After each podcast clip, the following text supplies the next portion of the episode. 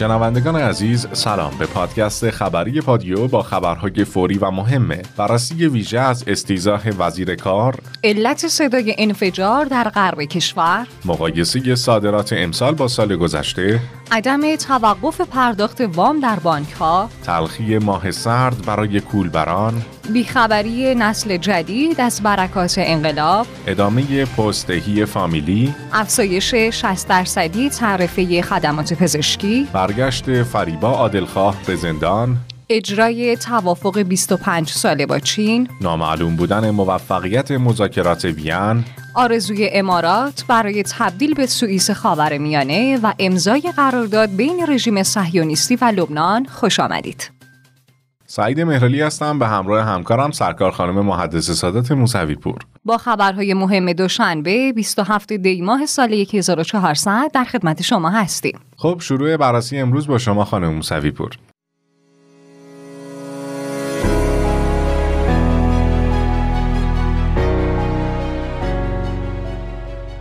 بله حتما. بررسی امروز مربوط به گزارش روزنامه آفتاب یزد در خصوص استیزاه وزیر کار. آقای مهرالی هنوز پنج ماه بیشتر از شروع کار دولت جدید نگذشته اما لیست استیزاهای دولت سیزدهم در مجلس شورای اسلامی کلید خورد و پررنگترین نام در این لیست حجت عبدالملکی وزیر کاره که حالا به دلیل انتصابات پرهاشیش چند وقتی در صدر لیست جا خوش کرده. بله تازه 21 دی ماه 1400 برای وزیر جوان که تازه چند ماهیه که بر مسند عالی مدیریت وزارتخانه سه بخشی نشسته تاریخ مهمیه. چون در این روز حجت الله عبدالملکی بر روی کارتابل نمایندگان مجلس به عنوان یکی از اولین وزرای معرفی شده برای استیزا به رسمیت شناخته شد. البته وزیر بهداشت هم در شرف استیزاه نمایندگان قرار داره اما عبدالملکی همچنان با فاصله در صدره. به خاطر اینکه بعضی از نمایندگان معتقدند اگه استیزاه عبدالملکی به صحن بیاد رأی میاره. حالا اینکه چرا این استیزا هرچه زودتر به صحنه میاد تا تکلیف وزارتخونه مهمی مثل کار، تعاون و رفاه اجتماعی مشخص بشه و این وزارتخونه روی ریل خودش قرار بگیره موضوعی که نمایندگان باید نسبت به اون پاسخگو باشن. ولی طبق متن روزنامه آفتاب یزد اینطور که مشخصه تا وقتی که عبدالملکی در سمت وزیر کار قرار داره جز انتصابات پرهاشیه چیزی شاهد نخواهیم بود. اتفاقا حجت الاسلام موسوی لارگانی نماینده فلاورجان در مجلس در همین زمینه گفته بعضی از افرادی که توسط عبدالملکی پست گرفتن حتی توسط نهادهای امنیتی رد شده بودند و این نهادها وزیر رو از انتصاب اونها من کرده بود و چون وزیر نمی‌تونسته براشون پست بزنه اونها را به عنوان سرپرست منصوب کرده. البته سید رضا موتورچی رئیس مرکز روابط عمومی و امور اطلاع رسانی وزارت کار نسبت به این موضوعات واکنش نشون داده و مواردی مثل رد شدن توسط نهادهای امنیتی رو اتهام و فضاسازی اعلام کرده. حتی خود عبدالملکی هم به سراحت از پنج شاخص مد نظر رئیس جمهور یعنی انقلابی بودن مردمی بودن کارآمدی، پاکدستی و فساد ستیزی برای دفاع از انتخابهای خود سخن گفته و تاکید کرد شخصی که از این پنج شاخص خارج باشه رو منصوب نکرده. ولی نماینده فلاورجان وزیر کار رو متهم کرد که به جای استفاده از 8000 نفر در ستاد وزارتخونه و سازمانهای استانی که 59 نفر اونها با مدرک دکترا، 625 نفر با مدرک کارشناسی ارشد و 480 نفر با مدرک کارشناسی مشغول به کار هستند. به خاطر بی تجربگی نیروهای تخصصی رو کنار زد و از اونها در پست های معاونت و مدیر کلی استفاده نکرد و به جای اونها پای افراد سیاسی خالی از ذهن و بدون تجربه رو به وزارتخونه باز کرده. آره خب طبق نوشته های آفتاب یزد برای نمونه میشه به انتصاب سه برادر در وزارتخانه کار و پسر یک نماینده اسبق مجلس هم اشاره کرد. البته این رو هم من بگم که عبدالملکی در عنوان استیزاه به دلیل ضعف در تصمیم گیری، ناکارآمدی و عدم شناخت کافی از حوزه وزارت تعاون کار و رفاه اجتماعی مورد نقد و شایسته استیزاه قرار گرفته تا حدی که لارگانی در بیان ضعف‌های مدیریت وزیر جوان اعلام کرده تا الان وزرای کار در قد و قامت رئیس جمهور بودن و سابقه نمایندگی و وزارت داشتن. لذا باید فردی در تراز آقای مخبر برای اونها معرفی بشه. خب خانم موسیپور در متن آفتابی هم نوشته که عدم آشنایی عبدالملکی با حوزش از ابتدا قابل تشخیص بود و نیازی به اثبات اثبات تو گذر زمان نداشت. اما اون زمان قشری از نمایندگان به جهت همراهی با دولت سکوت اختیار کردند تا رئیس جمهور بتونه بدون دردسر وزراش رو از میون صندلی های بهارستان به پاستور عبور بده. البته بودن نمایندگانی هم که بر مخالفت خودشون اصرار و پافشاری داشتن. مثل اسقر سلیمی نماینده سمیروم در مجلس که در مقام مخالف عبدالملکی سخن گفته بود. خب به قول جبار کوچکی نژاد عضو کمیسیون برنامه و بودجه استیزاه عبدالملکی به صحن بیاد رأی میاره. چون تقریبا برای اکثریت ناکارآمدی این وزیر روشن شده. به همین خاطر باید سریع بدون از دست رفتن زمان اقدام لازم را انجام داد تا شخصی که در خور سکاندار وزارتخانه کار تعاون و رفاه اجتماعی مشخص بشه. نمایندگان هم تنها در این شرایط می‌تونن اشتباه خودشون رو در خصوص رأی اعتماد به عبدالملکی جبران کنن. جالبی که کوچک نژاد با اینکه خودش جزو امضا کنندگان استیزاه نیست اما تاکید کرده به این دلیل که وزارتخانه کار بسیار مهمه و با جمعیت بسیار زیادی از مردم سر و کار داره وزیر باید در انتصابات و تصمیم گیری ها خیلی دقت کنه چون انتصابات فامیلی، باندی، جناهی و غیر کارآمد باعث شد که این وزارتخانه دچار مشکل اساسی بشه. حالا من معتقدم که مجلس حتی با تردید به عبدالملکی رأی داده. خب صحبت های نماینده مردم رش نشون میده. مجلسی ها از رأی اعتمادی که به وزیر کار دادن پشیمونن و حالا سوال اینجاست که چرا با این پشیمونی استیزاه ایشونو به صحنه میارن؟ کوچک نجات در همین خصوص معتقده با توجه به روند کاری بررسی استیزاه ها استیزاه وزیر کار به بعد از عید نوروز موکول میشه و بعیده که قبل از عید مطرح بشه. پس طبق تاکید روزنامه آفتاب است تا بعد از عید نوروز باید شاهد انتصاب دوستان آشنایان عبدالملکی در مناسب مختلف وزارتخونه کار، تعاون و رفاه اجتماعی باشیم. جلال جلالی زاده فعال سیاسی در این باره تاکید کرده دولت باید هرچه زودتر جلوی اشتباهات خودش رو بگیره و وزیرانی در سطح و اندازه وزارت کار تعیین کنه تا شاهد انتصاب های این چنینی نباشیم. نمایندگان هم باید تا قبل از عید و قبل از اینکه شاهد به قهقرا رفتن رفتن وزارتخونه کار تعاون و رفاه اجتماعی باشیم نسبت به تغییر وزیر کار اقدام کنند. خب میریم سراغ اولین خبر داخلی.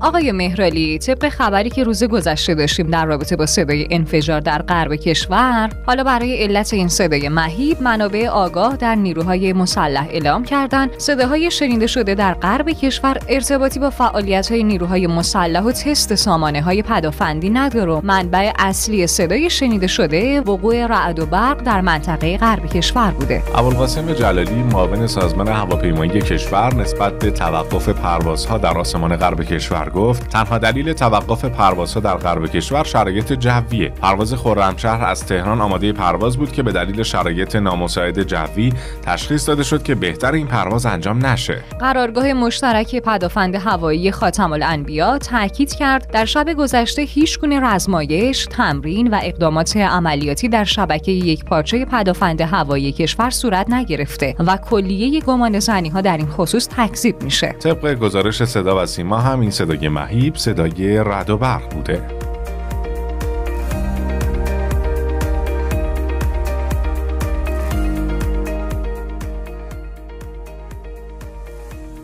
سید رضا فاطمی امین وزیر صنعت در خصوص مقایسه صادرات امسال با سال گذشته اعلام کرد سال آینده اقتصاد همراه با رونق خواهد بود. چون سال گذشته 35 میلیارد دلار صادرات داشتیم اما از ابتدای امسال تا الان صادرات کشور از مرز 40 میلیارد دلار عبور کرده.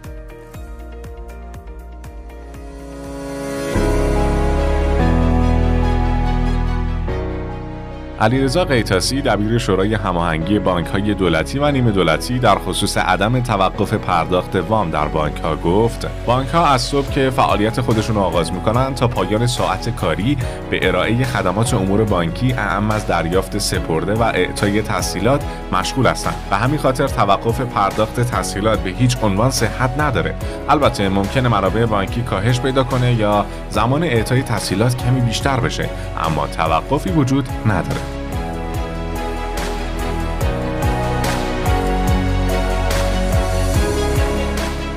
روزنامه اعتماد در خصوص تلخی ماه سرد برای پولبران نوشت. در این ده روز اخیر روزهایی تلخ و پرحادثه برای پولبران نواحی شمال غرب و غرب کشور بود. نه پولبر با عبور از معابر غیررسمی در استانهای آذربایجان غربی کردستان و کرمانشاه با انفجار مین شلیک مرزبانی و وقوع کولاک و بهمن در نوار مرزی دچار حادثه شدند.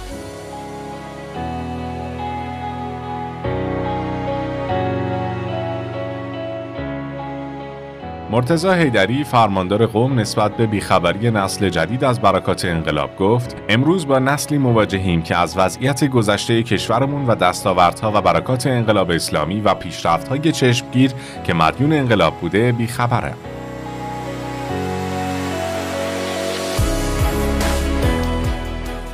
آقای مهرالی الهام اکبری همسر احمد نادری نماینده مجلس که اخیرا رفتنش به ورزشگاه رئال مادرید رنجالی شد. با حکم رئیس جمهور عضو شورای فرهنگ عمومی کشور شد. بله این دومین پست الهام اکبری تو دولت سیزدهمه. ایشون قبلا هم مشاور وزیر ارشاد در امور آموزش های شهروندی شده بود.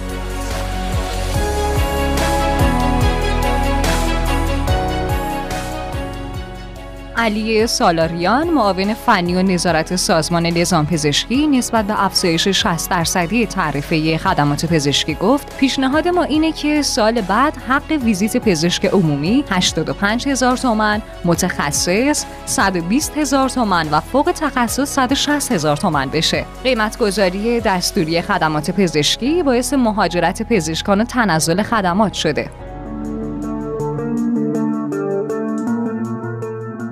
قریب آبادی معاون قوه قضاییه در خصوص برگشت فریبا عادلخواه به زندان گفت فریبا عادلخواه شهروند دو تابعیتی ایرانی فرانسوی که به اتهام جرایم امنیتی به پنج سال حبس محکوم شده به خاطر اینکه مقررات مربوط به پابند الکترونیکی رو نقض کرده دوباره به زندان برگردونده شد.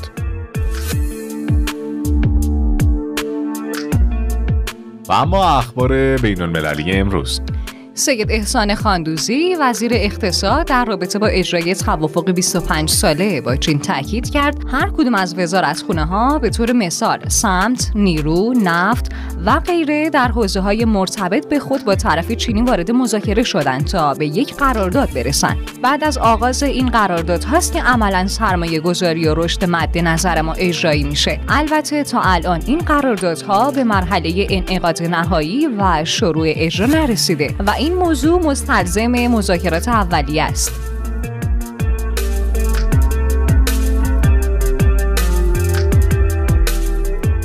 انریک مورا نماینده اتحادیه اروپا در خصوص نامعلوم بودن موفقیت مذاکرات وین تاکید کرد. موفقیت مذاکرات وین درباره برجام یا همون توافق هسته‌ای هنوز نامعلومه. البته در مذاکراتی به این پیچیدگی این نامعلومی معقوله. اما من به عنوان هماهنگ کننده تنها می‌تونم هیئت‌ها رو به تعهد نسبت به موفقیت توصیه کنم.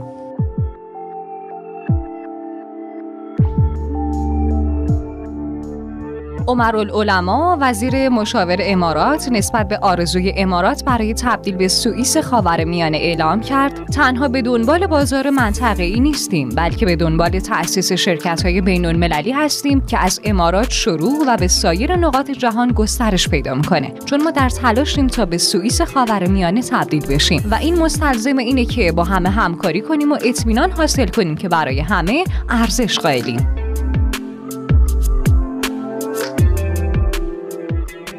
روزنامه شرق در رابطه با امضای قرارداد بین رژیم صهیونیستی و لبنان نوشت رسانه های رژیم صهیونیستی از امضای قراردادی مخفیانه بین کابینه نفتالی بنت نخست وزیر این رژیم و دولت لبنان برای انتقال گاز خبر دادند. روزنامه شرق در ادامه اعلام کرد طبق نوشته رسانه های رژیم صهیونیستی یکی از مهمترین انگیزه های کابینه بنت برای امضای چنین قراردادی اینه که لبنانی ها بتونن جایگزینی برای وارد کردن سوخت از ایران فراهم کنند تا ایران رو به عنوان حامی اصلی حزب الله لبنان از نقش آفرینی در حوزه واردات سوخت لبنان بیرون نگه دارند.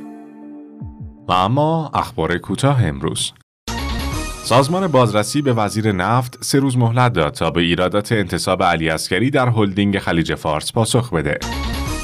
بنابر اعلام معاون بهداشتی دانشگاه علوم پزشکی شهید صدوقی یزد متاسفانه تا الان سه نفر در استان یزد به دلیل ابتلا به اومیکرون فوت کردند. سه دیپلمات ایرانی طی روزهای اخیر راهی جده در کشور عربستان شدن و قراره بعد از شش سال نمایندگی ایران در سازمان همکاری اسلامی فعالیت خودشون رو مجددا آغاز کنند. بر اساس آمار رسمی ترکیه در بین ملیت های مختلف شهروندان ایرانی در سال 2021 میلادی 10056 واحد مسکونی رو در ترکیه خریداری کردند که از این حیث در رتبه اول قرار دارند. طبق گفته نماینده سازمان جهانی بهداشت در روسیه ویروس کرونا به خاطر نحوه پیشرفت همهگیری اون هرگز به طور کامل از بین نمیره و در عوض به شکل یک بیماری بومی در گردش خواهد بود. نتیجه پژوهش گروهی از دانشمندان آمریکایی نشون میده که بیماری MS به احتمال بسیار زیاد به دلیل ابتلا به ویروس اپشتین بار بروز می‌کنه.